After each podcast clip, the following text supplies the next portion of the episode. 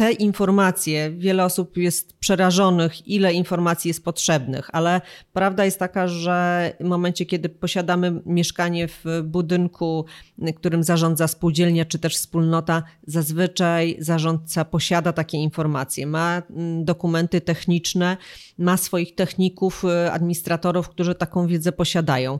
I teraz, y, jeżeli spółdzielnia czy też wspólnota nie jest w stanie nam dostarczyć takich y, dokumentów, to bardzo często jest w stanie po prostu odpowiedzieć na te pytania i warto wykonać telefon do, administratora, do, administratora, do technika, mm, który takie dane nam zwyczajnie przekaże. Słuchasz podcastu Inwestowanie w mieszkania, odcinek 25. Z tej strony Kasia Gorzędowska. Od kwietnia 2023 roku jest bardzo głośno w temacie świadectw charakterystyki energetycznej. Jeśli słuchałeś poprzednich odcinków podcastu, to wspominałam o tym w 23 epizodzie. Minęło trochę czasu, kurz opadł, wiele rzeczy jest już jasnych. W kwietniu, tuż przed wprowadzeniem, jeszcze samo ministerstwo nie było pewnej interpretacji niektórych zapisów, np. tych dotyczących gminnej ewidencji zabytków. Teraz wiemy już więcej, kilkadziesiąt tysięcy świadectw zostało wydanych, tworzy się praktyka rynkowa. W związku z tym dzisiaj do rozmowy zaprosiłam specjalistkę w temacie świadectw charakterystyki energetycznej, która ma duże doświadczenie i w temacie nieruchomości, i w temacie świadectw. Anna Wojda działa w biznesie od ponad 10 lat, a od kilku lat jest związana z rynkiem nieruchomości. Współtworzy sieć akademików w Warszawie. Od kilku lat realizuje swoje projekty jako pani Flip, ma również na koncie inwestycję deweloperską oraz współtworzy biuro nieruchomości Kwadrat. Jest również założycielką Instytutu Charakterystyki Energetycznej oraz portalu świadectwo24.pl. W tym odcinku rozmawiamy m.in. o tym, dlaczego od kwietnia jest takie zamieszanie w temacie świadectw, kiedy musisz, a kiedy nie musisz je posiadać, co z flipowaniem, najmem na pokoje i czy wynik u różnych audytorów może się różnić, a także jak temat świadectw wygląda w innych krajach. Notatki i wszystkie odcinki podcastu znajdziesz na stronie inwestowaniewmieszkania.pl. Zaczynamy! Cześć Aniu. Cześć Kasiu. Pytanie rozgrzewkowe. Od czego zaczęła się Twoja przygoda w nieruchomościach? Zaczęła się od flipów, e, następnie od deweloperki, mm, później przeszłam przez e, współtworzenie biura nieruchomości. No i tak jestem tu i teraz e, jedną nogą w nieruchomościach, cały czas aktywnie pracuję, również jako pośrednik i drugą nogą w świadectwach.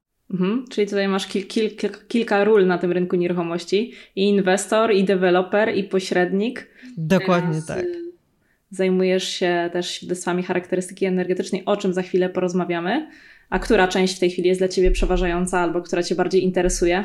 Zawsze nieruchomości były mi bardzo bliskie. Mm, to jest absolutna moja pasja. Uwielbiam je, uwielbiam obracać tymi nieruchomościami, uwielbiam je sprzedawać, mm, budować wiedzę inwestycyjną. E, tak na dobrą sprawę świadectwa ponieważ przeszłam przez e, drogę budowania również e, swojego osiedla, przez którą ty w tej chwili przechodzisz, to też dało mi ogromną wiedzę na temat y, budowania, y, metodologii i to z kolei dalej rozwijam w świadectwach. To też jest y, bardzo fajny temat i bardzo wdzięczny.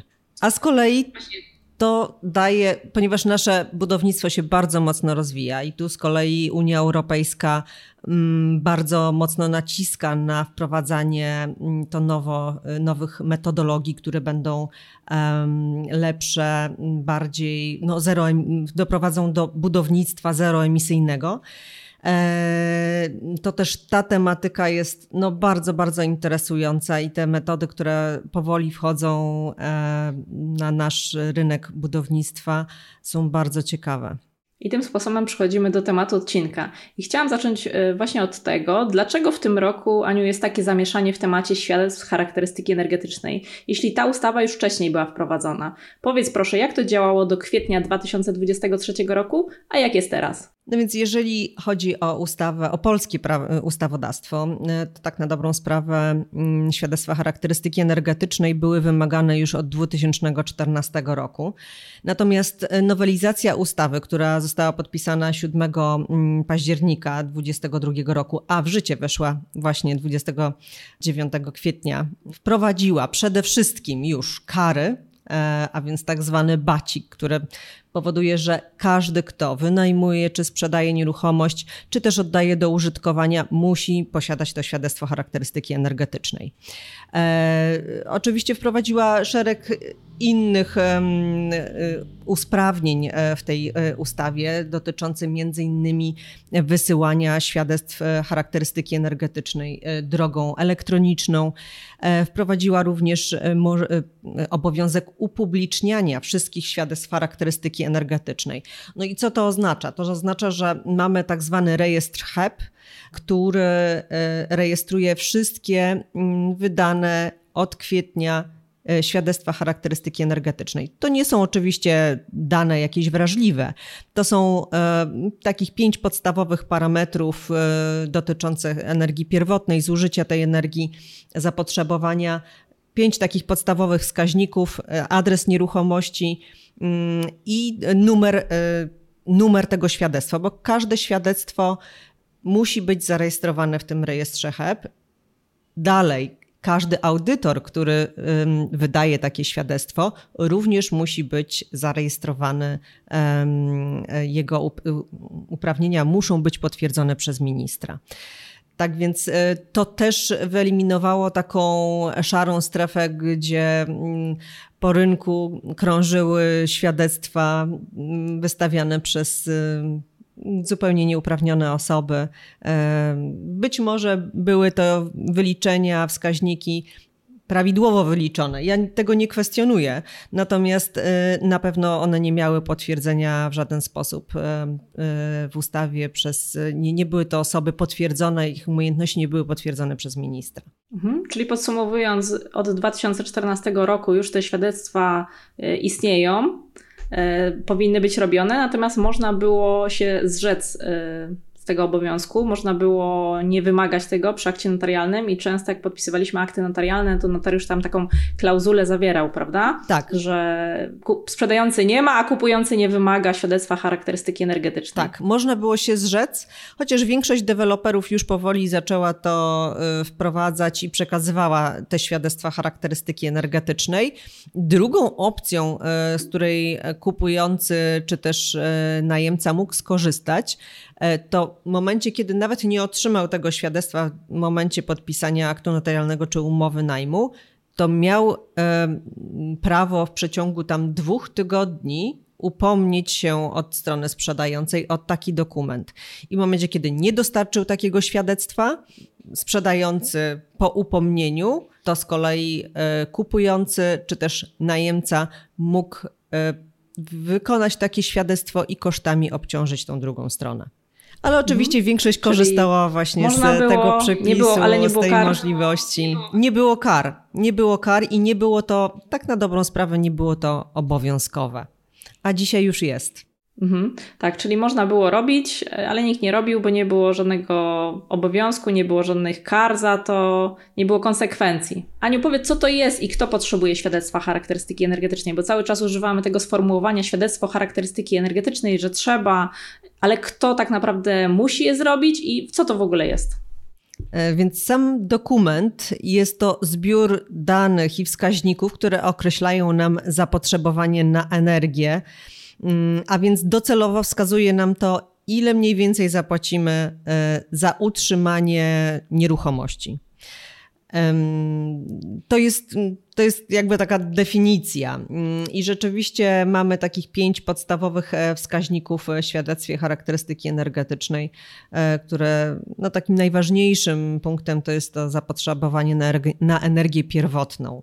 I tu oczywiście daje nam to mniej więcej pogląd, czy jest to nieruchomość, e, która, za którą w zimie będziemy musieli e, duże pieniądze płacić, żeby ją utrzymać, czy też, czy też nie. E, I teraz kto potrzebuje? Potrzebują osoby, które mm, sprzedają bądź wynajmują nieruchomość, to przede wszystkim. Muszą ten dokument okazać przy przeniesieniu własności bądź przy umowie najmu. Spotkałam się już z różnymi e, sytuacjami wśród klientów. Pamiętajmy, że to musi być na dzień podpisania umowy. E, nie możemy mm, w akcie notarialnym czy też w umowie najmu zawrzeć informację, że świadectwo zostanie tam przekazane w przeciągu dwóch tygodni czy tam tygodnia. Nie, ono jest E, zgodnie z ustawą wymagane w dniu podpisania umowy.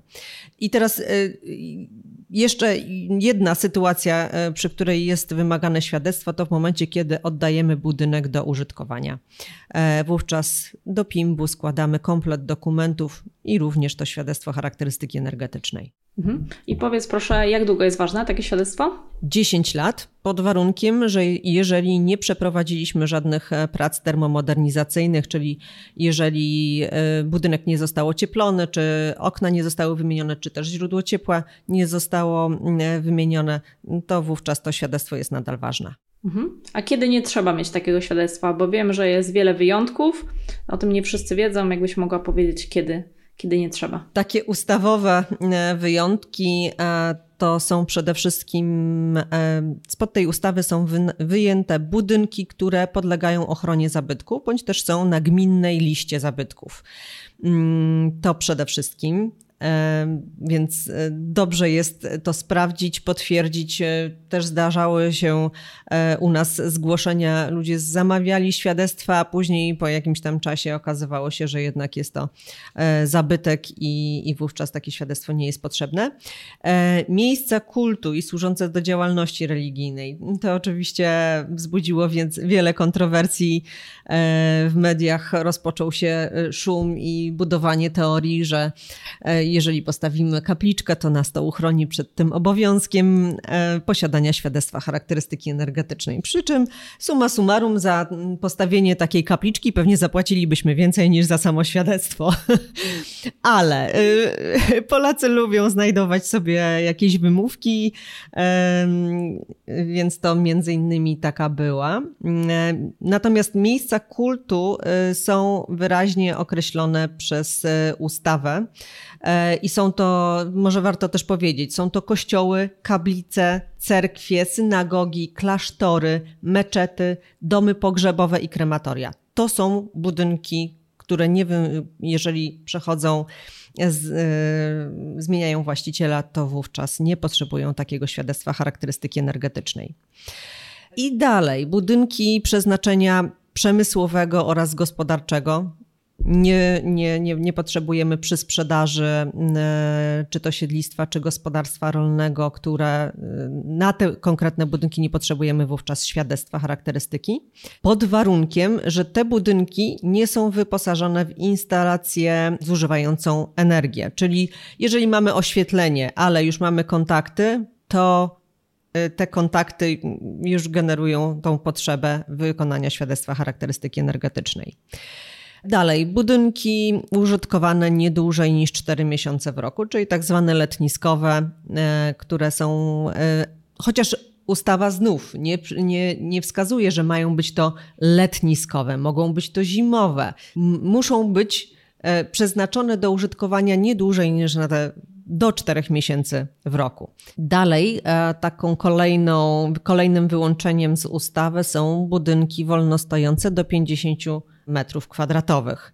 Czyli y, tutaj y, wiem, że wiele osób y, obecnie korzystając również z tej ustawy na, domów na zgłoszenie, korzysta również z, z, tego, z tego zwolnienia ustawowego o braku świadectwa charakterystyki energetycznej. I kolejnym e, takim wyłączeniem są gospodarstwa rolne, których e, energia pierwotna nie przekracza 50 e, kWh na metr kwadratowy na rok. To są te ustawowe zwolnienia. Natomiast pamiętajmy, że świadectwo to też nie jest, daje, daje sporo informacji stronie czy kupującej, czy najmującej. Buduje większą świadomość i zwyczajnie mm, taki dokument y, na pewno y, dostarcza wiele informacji o nieruchomości. Tak, z tych wyjątków, które wymieniłaś, to wydaje mi się, że tutaj dla naszych słuchaczy, dla inwestorów najważniejszy jest ten pierwszy, czyli te budynki, które znajdują się w rejestrze zabytków lub w gminnej ewidencji zabytków. I tutaj na przykład w Łodzi bardzo kluczowa jest ta gminna ewidencja zabytków, bo w śródmieściu, gdzie my inwestujemy, gdzie kupujemy mieszkania naszej, dla naszych inwestorów, to tak naprawdę bardzo dużo kamienic jest właśnie w gminnej ewidencji zabytków. Mhm. Także tutaj warto to sprawdzić. Takie rejestry są dostępne publicznie w internecie. Wystarczy wpisać gminna ewidencja zabytków i nazwa swojego miasta i można sprawdzić, czy taka kamienica właśnie, czy, czy budynek znajduje się w takiej ewidencji bądź w rejestrze. Przy czym to jest tak, że raczej inwestorzy wiedzą, że jest rejestr zabytków, bo to już jest poważna sprawa E, tam już remontach. się remonty, tak. tak, przeprowadza i tu zdecydowanie inwestorzy podchodzą bardzo ostrożnie do kupowania nieruchomości w rejestrach, ale gminna ewidencja zabytków to już jest e, powiedzmy luzik, e, dotyczy, konserwator tam pilnuje głównie elewacji zazwyczaj, więc no wystarczy, wystarczy sprawdzić, czy, czy taki budynek się nie znajduje. Także polecamy sprawdzić. Ciekawostka jest taka, że my w marcu Zastanawialiśmy się właśnie, czy ta gminna ewidencja zabytków też jakby tutaj podlega wyłączeniu. Teraz to wiemy, jest to oficjalnie potwierdzone przez ministerstwo. Natomiast tak z przepisów wprost to nie wynikało i zadawaliśmy w marcu pytanie do ministerstwa z prośbą o, o doprecyzowanie i trwało to chyba z miesiąc. Ministerstwo samo nie wiedziało, na infolinii nie byli w stanie też udzielić takiej informacji, ale od kwietnia w tym pliku pytania i odpowiedzi na stronie ministerstwa też już powstała taka właśnie interpretacja, że do tej gminnej ewidencji nie trzeba mieć świadectwa. Także to ważna informacja dla inwestorów. Jak wiele e, przepisów wymaga doprecyzowania i właśnie tych interpretacji, między innymi wiem, że sporo kontrowersji e, wzbudzały garaże zazwyczaj potrzebujemy świadectwa charakterystyki na mieszkanie, ale co z garażem, który, no, miejscem parkingowym, które jest w hali garażowej. Wiem, że wielu notariuszy wymagało y, takiego świadectwa i tutaj interpretacja ministerstwa jest jasna i jednoznaczna, czyli y, po pierwsze technicznie nie jesteśmy w stanie y, jako audytorzy wykonać świadectwo charakterystyki energetycznej na przestrzeń, która nie jest w żaden sposób ograniczona ścianami. E, więc musielibyśmy wykonywać świadectwo na całą halę garażową. W większości to są właśnie budynki czy, też przestrzenie, które nie mają swojego odrębnego źródła ogrzewania, więc to też jest kolejną przeszkodą do wykonania świadectwa charakterystyki energetycznej. Stanowisko ministerstwa jest takie, że na miejsce parkingowe nie jest wymagane świadectwo charakterystyki energetycznej i warto o tym pamiętać. Mhm.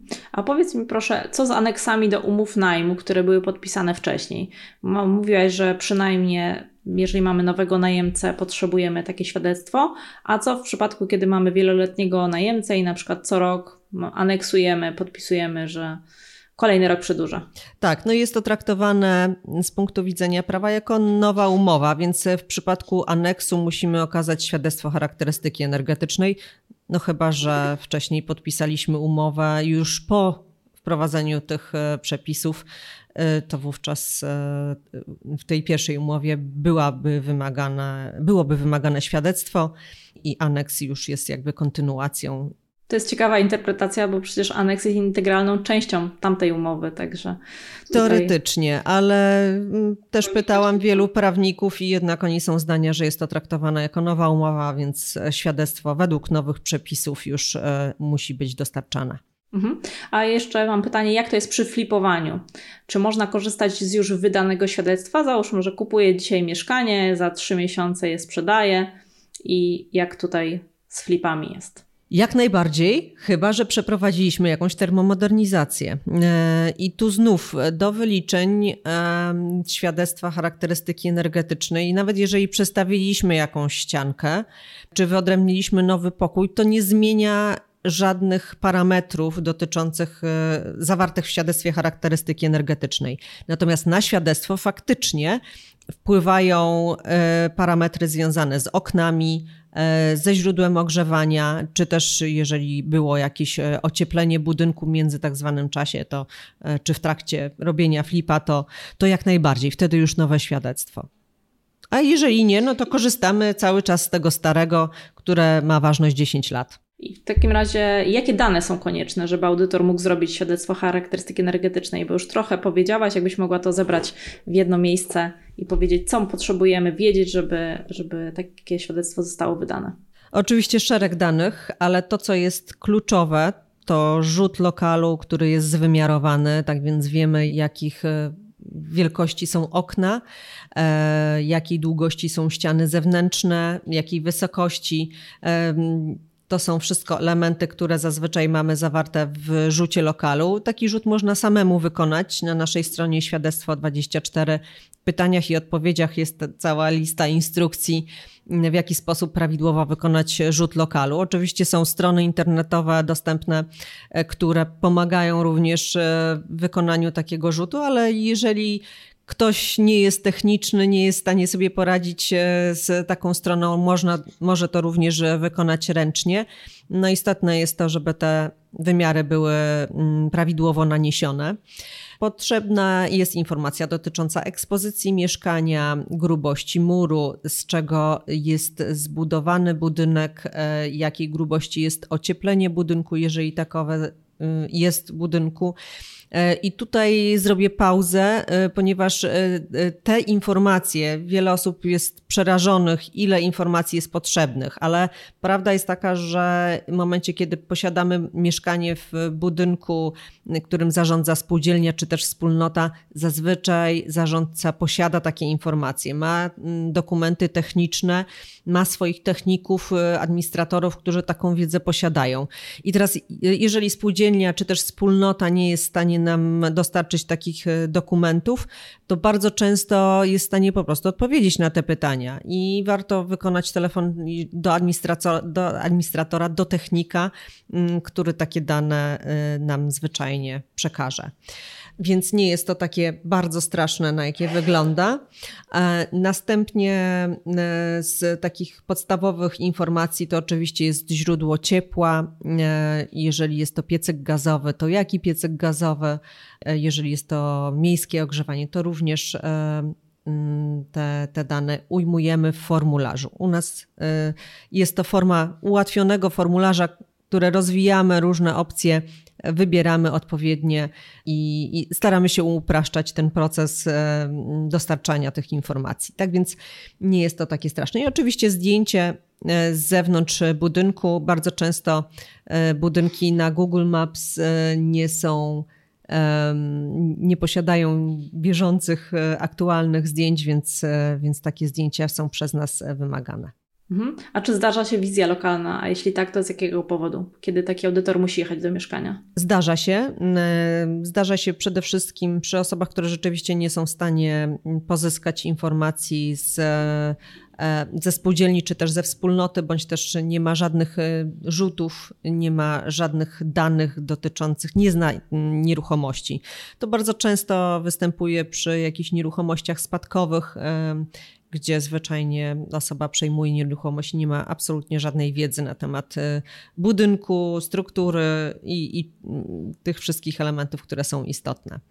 E, wizje lokalne oczywiście e, zdarzają się rzadko, ale e, jeżeli faktycznie audytor nie jest, nie ma wystarczającej informacji, mm, formularz jest rzeczywiście dziurawy i coś budzi jego wątpliwości, to wówczas e, może się pokusić o taką wizję lokalną. Bądź też na życzenie oczywiście klienta. To takie sytuacje też bywają.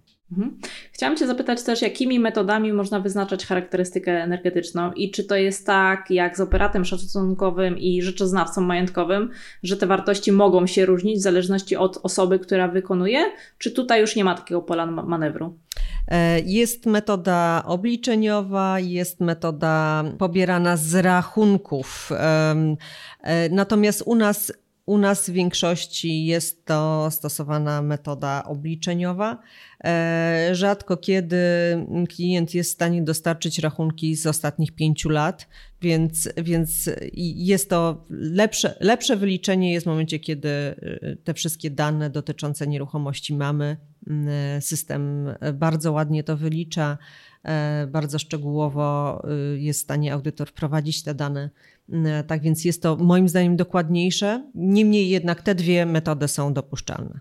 Mhm. Ale może być tak, że damy te same dane dwóm różnym audytorom i dostaniemy dwa różne świadectwa charakterystyki energetycznej? Czy ten system już jest taki, że jak piszemy te same dane, to już jakby nie ma tutaj pola na interpretację? Systemy do wyliczeń, e, systemów do wyliczeń jest kilka. Mm, to nie jest tylko i wyłącznie jeden. Każdy audytor może korzystać z innego programu i wówczas te dane mogą się w jakiś tam sposób minimalny różnić. To bardziej zależy od e, szczegółowości audytora. E, czy te dane prowadza dość dokładnie, czy, czy raczej wprowadza takie tylko mm, dane po łebkach, czyli wybiera mm, rodzaj budynku, a już nie wybiera materiału. E, I programy są bardzo szczegółowe i zależy jak, jak głęboko wchodzi e, w te, w te wyliczenia, w te dane. U nas, u nas audytorzy są dość szczegółowi, ale oczywiście e, też czasami mm, bardzo rzadko, ale oczywiście czasami zdarza się jakieś takie minimalne różnice pomiędzy wyliczeniami, raczej to wynika E, z, e, z programu. Mhm. Czyli tak jak przy operacie szacunkowym jakieś dopuszczalne tutaj różnice są. Dokładnie. Jest ok. Tak. Chciałam Cię zapytać, czy notariusz ma prawo podpisać, odmówić e, podpisania aktu notarialnego, jeśli nie dostarczymy świadectwa? Tutaj jest w tym obszarze, wiem, że wiele mitów, wiele pytań od inwestorów. Musimy mieć to świadectwo do sprzedaży, czy nie? Musimy mieć to po pierwsze. E, natomiast jeżeli nie mamy, to notariusz opisze stan faktyczny, czyli opisze, że nie mamy świadectwa charakterystyki energetycznej i pouczy nas o karze grzywny, która nam grozi za niedostarczenie tego świadectwa. Tak więc notariusz nie odmówi. Oczywiście na początku, jak weszły te przepisy, notariusze jeszcze e, zapoznawali się e, z tymi nowymi przepisami. Zdarzało się wówczas, że potrafili odmówić e, podpisania aktu notarialnego bez świadectwa, ale to już się w tej chwili nie zdarza. Każdy notariusz jest na bieżąco z przepisami. Pojawiło się na tyle dużo interpretacji, że już każdy w tym obszarze czuje się w miarę bezpieczny w chwili obecnej opisuje um, tylko i wyłącznie, że takie świadectwo nie zostało przekazane. Mhm. Mówisz tutaj o pouczeniu, że może być nałożona kara i jak wygląda taka procedura nałożenia kary za brak świadectwa? Więc w chwili obecnej wygląda to mm, tak, że osoba no, prawdopodobnie poszkodowana, czyli albo najemca, albo kupujący, musiałby zgłosić ten fakt niedostarczenia świadectwa charakterystyki na policję. Policja wówczas przekazuje tą sprawę e, do sądu. E, i to sąd rozpatruje, czy e, kara grzywny będzie nałożona i jakiej wysokości. To oczywiście reguluje kodeks wykroczeń. W kodeksie wykroczeń ta kara jest od 20 do 5 tysięcy złotych. Okej. Okay. I jak rynek zareagował na te przepisy? Jak wygląda w tej chwili praktyka rynkowa? Czy są już te kary? Czy mamy te świadectwa dostarczane. Jak to oceniasz? No więc tak, jeżeli chodzi o kary, to pewnie będziemy musieli trochę poczekać e, z racji, że to sąd rozpatruje e, te wnioski. No więc za jakieś pięć lat możemy porozmawiać e, i się okaże. Natomiast jeżeli chodzi o respektowanie tych przepisów, to faktycznie do samego podpisywania umowy przeniesienia własności, tak jak tu przynajmniej widzę w praktykę w, u nas w agencji nieruchomości, faktycznie e, ludzie dostarczają te świadectwa charakterystyki energetycznej. Nie ma z tym większego problemu. E, w umowach najmu bywa to nadal różnie, ale znów, ponieważ e, niewiele osób jest przygotowanych na na, na przeniesienie tej własności. E, jest to e, dokument, który załatwia się w większości na ostatnią chwilę, a więc w momencie, kiedy e, ogłoszenie. Idziemy do notariusza.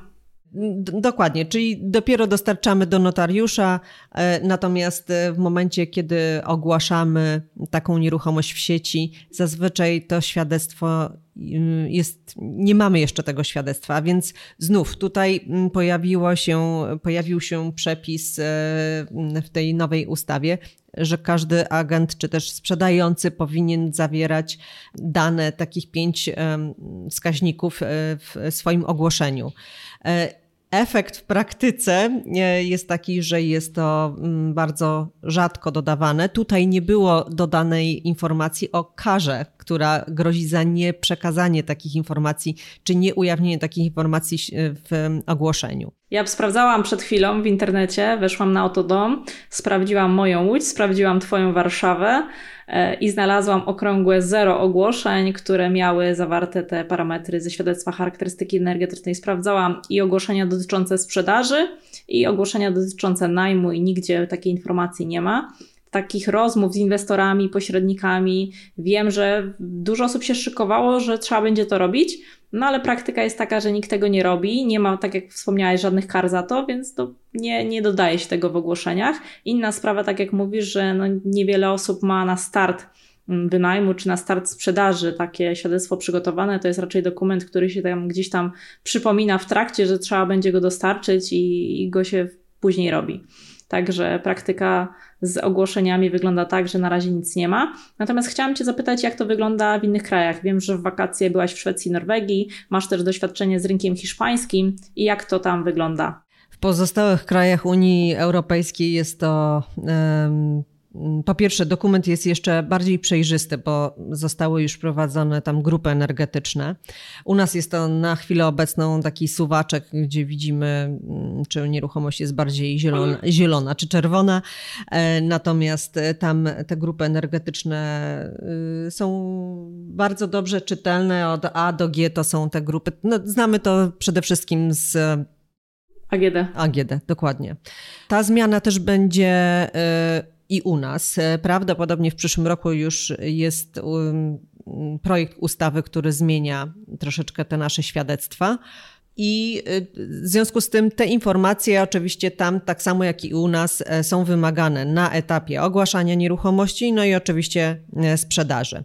Mało tego, że spotykamy się w agencjach nieruchomości czy w ogłoszeniach z informacją, do jakiej grupy energetycznej taka nieruchomość należy, to poza tym jeszcze w budynkach mieszkalnych, wielo, wielomieszkaniowych, e, tak jak u nas jest informacja, jest tablica informacyjna z, mm, kontaktem, z kontaktami do administracji czy też e, do wspólnoty, e, tak tam poza tym jest dodatkowo informacja o grupie energetycznej, do której należy ten budynek, w którym mieszkamy.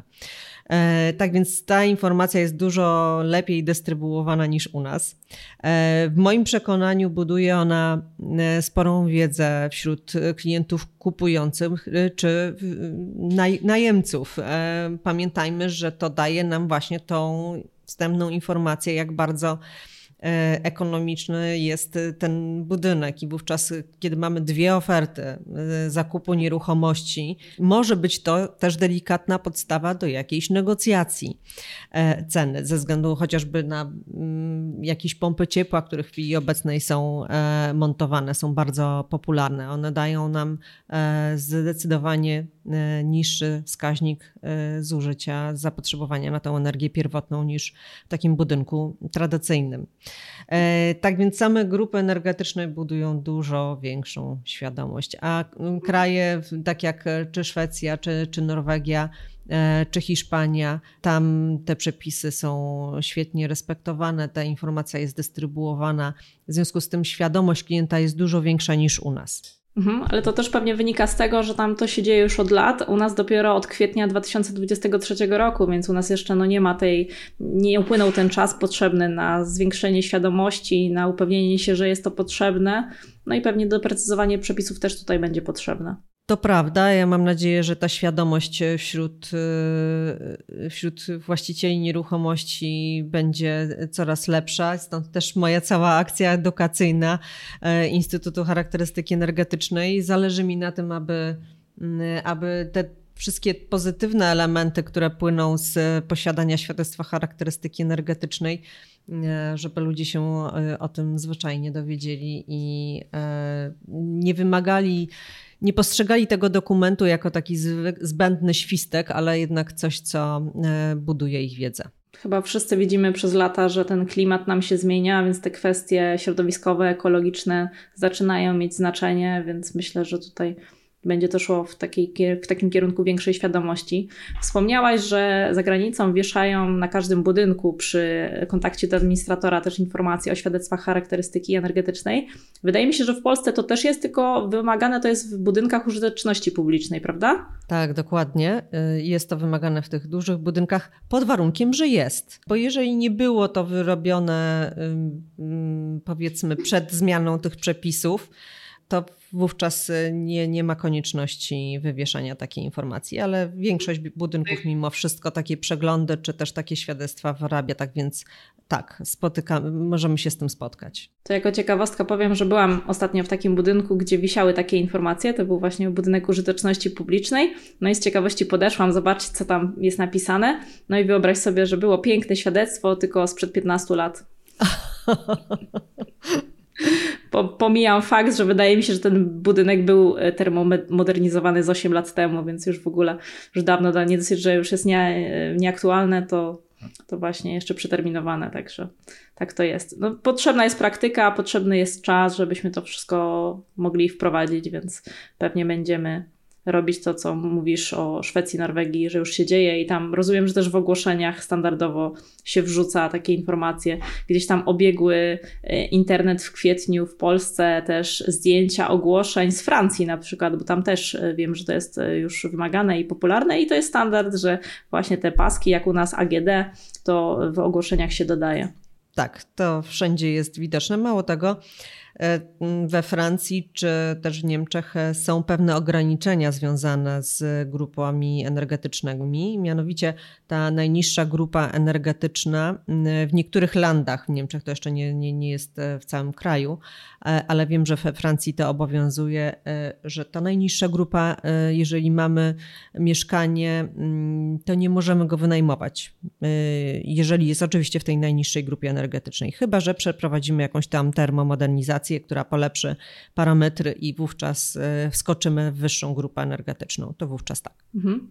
Przy czym warto powiedzieć, że tutaj mówimy o super starych budynkach i większość budynków w Polsce pewnie nie będzie miało tej ostatniej klasy. Nie wiem, jak u Was yy, yy, doświadczenie, czy macie już takie świadectwa wydane właśnie na tym najbardziej czerwonym kawałku? Niestety tak. Czy raczej to jest w środku? Niestety zdarzają się, ale zazwyczaj są to budynki E, które są do wyburzenia. E, ludzie chcą sprzedać. E, zazwyczaj bardziej zależy im na działce niż na samym budynku, ale budynek jest, więc trzeba zrobić świadectwo. To tego typu nieruchomości mm, zdarza się, że posiadają tą, ten czerwony pasek. Tak, ale tak jak powiedziałaś, zazwyczaj właśnie to już nie, nie tutaj budynek jest wartością, tylko wartością jest ten grunt, także to jest normalna sprawa naturalna także. Nie spotkałam się, żeby budynki e, w użytku posiadały tą taką najwyższą grupę, największe, największe zużycie energii pierwotnej. Tak, wiem, że też inwestorzy się zastanawiali, jak na przykład mieszkania w starych kamienicach będą y, się tutaj bronić na tych świadectwach charakterystyki energetycznej i wbrew pozorom bronią się bardzo dobrze, co Właśnie. pewnie też wiesz, że jednak te kamienice były budowane w takich technologiach, tak mamy grube mury, y, plus do tego są rewitalizowane, że naprawdę tutaj się bronią, także nie do końca też ma tutaj wpływ, że budynek jest stary, bardziej inne parametry też mają znaczenie. Także warto te świadectwa robić, bo tak jak obserwujemy w naszym tutaj obszarze inwestycji y, mieszkań na wynajem, to wszystkie te budynki się bardzo dobrze bronią. Także. To prawda. Nie wiem, czy też spotkałaś się, czy inwestowałaś y, kiedyś w nieruchomość będącą w gminnej, gminnej liście zabytków. Ja miałam taką przyjemność flipowania budynku przedwojennym z bardzo grubymi murami. Pamiętam, że oczywiście jako wspólnota nie mogliśmy w żaden sposób e, ocieplić budynku, bo, no bo właśnie konserwator niestety zabraniał. I weszłam kiedyś w dyskusję z konserwatorem, czemu, e, czemu tak na dobrą sprawę nie są w stanie się zgodzić na ocieplenie budynku. Czy to są tylko te walory estetyczne, e, czy, czy jednak coś więcej. I faktycznie wówczas przekonał mnie, że ta metodologia budowy e, starych budynków powoduje, że po pierwsze mur oddycha, Po drugie, one są na tyle grube, że w momencie, kiedy zrobimy to ocieplenie, może się okazać, że razem z oknami PCV, które są bardzo szczelne, spowodujemy tak, takie zamknięcie przenikalności tych e, przestrzeni, że pojawi się grzyb, czy też inne elementy e, takie niekorzystne. I w wyliczeniach właśnie to, co istotne, w wyliczeniach wcale te mury grube, nieocieplone nie wypadają tak źle. Wręcz przeciwnie, są bardzo fajnie izolowane. Ta metodologia budowy, gdzie jest mur, przestrzeń e, taka wentylacyjna i kolejny mur i razem to tworzy naprawdę bardzo grubą warstwę zewnętrzną, powoduje, że naprawdę to świetnie funkcjonuje, już nie mówiąc o trwałości. Zresztą widzimy, jak to wygląda. Tak jest. Tak, no w Łodzi ta gminna ewidencja zabytków jest bardzo y, częsta, szczególnie w Śródmieściu. Mamy dużo kamienic. Łódź to jest jedno z dwóch miast w Polsce, które ma najwięcej kamienic, szczególnie w Śródmieściu. Pięknie tam macie. Pięknie mamy i, i pięknie, pięknie jej Łódź, także zapraszam. E, natomiast właśnie te wszystkie budynki w ewidencji się znajdują i tutaj robimy e, do pozostałych świadectwa charakterystyki energetycznej. I nie ma tutaj żadnego problemu, one mają bardzo fajne te parametry. Nie taki diabeł straszny. Dokładnie tak. Chciałam zapytać, gdzie można znaleźć więcej informacji o Tobie, Aniu, i o świadectwach charakterystyki energetycznej. Widziałam, że fajną grupę na Facebooku e, prowadzicie. Jakbyś powiedziała y, słuchaczom, gdzie można znaleźć o Tobie i o świadectwach więcej informacji? E, oczywiście mm, prowadzimy stronę www.świadectwo24.pl. To jest nasza główna strona, na której można oczywiście mm, zamówić świadectwo charakterystyki energetycznej. Mamy oczywiście grupę na Facebooku. Mamy grupę również dedykowaną e, audytorom, gdzie mogą wymieniać swoje doświadczenia e, i wiedzę. Może, jeżeli możemy podlinkować materiał, to chętnie e, podlinkujemy i te grupy udostępnię. Oczywiście jesteśmy i na LinkedInie, na Instagramie. Bardzo powolutku, to nie jest za mocno instagramowy temat, ale, ale również w tych mediach społecznościowych powoli też pozostałych w pozostałych źródłach występujemy. Mhm, oczywiście zalinkujemy do wszystkich miejsc, o których wspomniałaś. Ja polecam grupę na Facebooku, gdzie można znaleźć dużo ciekawej wiedzy, zapytać, dopytać. Także będą wszystkie linki w notatkach do tego odcinka. A ja na koniec zachciałam zapytać Aniu, jakie ma, teraz masz nieruchomościowe plany? Wspominałaś na początku, że już wieloma rzeczami się zajmowałaś. W którym kierunku teraz idziesz? Co najbardziej ci cieszy? Jakieś nowe projekty może na horyzoncie? No więc e, tak, chodzi mi po głowie kolejna deweloperka. E, trochę bardziej już e, będę chciała użyć tutaj swojej wiedzy i doświadczenia dotyczącego właśnie takiej budowy zeroemisyjnych nieruchomości. Więc na pewno w tym kierunku będę szła, na pewno, na pewno nieruchomościowo w ramach grupy inwestycyjnej Kwadrat tutaj nadal będę funkcjonować i się rozwijać mm, i zależy mi bardzo na, na, rozwijaniu świadomości i wśród inwestorów, osób, które obracają nieruchomościami e, w ramach świadectw charakterystyki energetycznej, e, więc tu mam nadzieję, że, że też będziecie mnie słyszeć e, trochę więcej i jeżeli jakiekolwiek nowości będą w tym temacie występowały, to na pewno będę też o nich mówić. Trzymam kciuki w takim razie za deweloperkę, trzymam kciuki za nowe plany, za Instytut Charakterystyki Energetycznej. Nieście tutaj wiedzę, żebyśmy mogli wszyscy mieć lepiej na tym rynku nieruchomości w różnych obszarach. Także dzięki za rozmowę i do usłyszenia. Dziękuję bardzo. Do usłyszenia. Podobają Ci się nasze odcinki? Subskrybuj ten podcast. Możesz go skomentować również na YouTube. Chcesz kupić mieszkanie na wynajem? Odezwij się do nas. Notatki i wszystkie odcinki podcastu, a także linki, w tym do YouTube'a, znajdziesz na stronie inwestowaniewmieszkania.pl. Do usłyszenia w kolejnym odcinku. Cześć!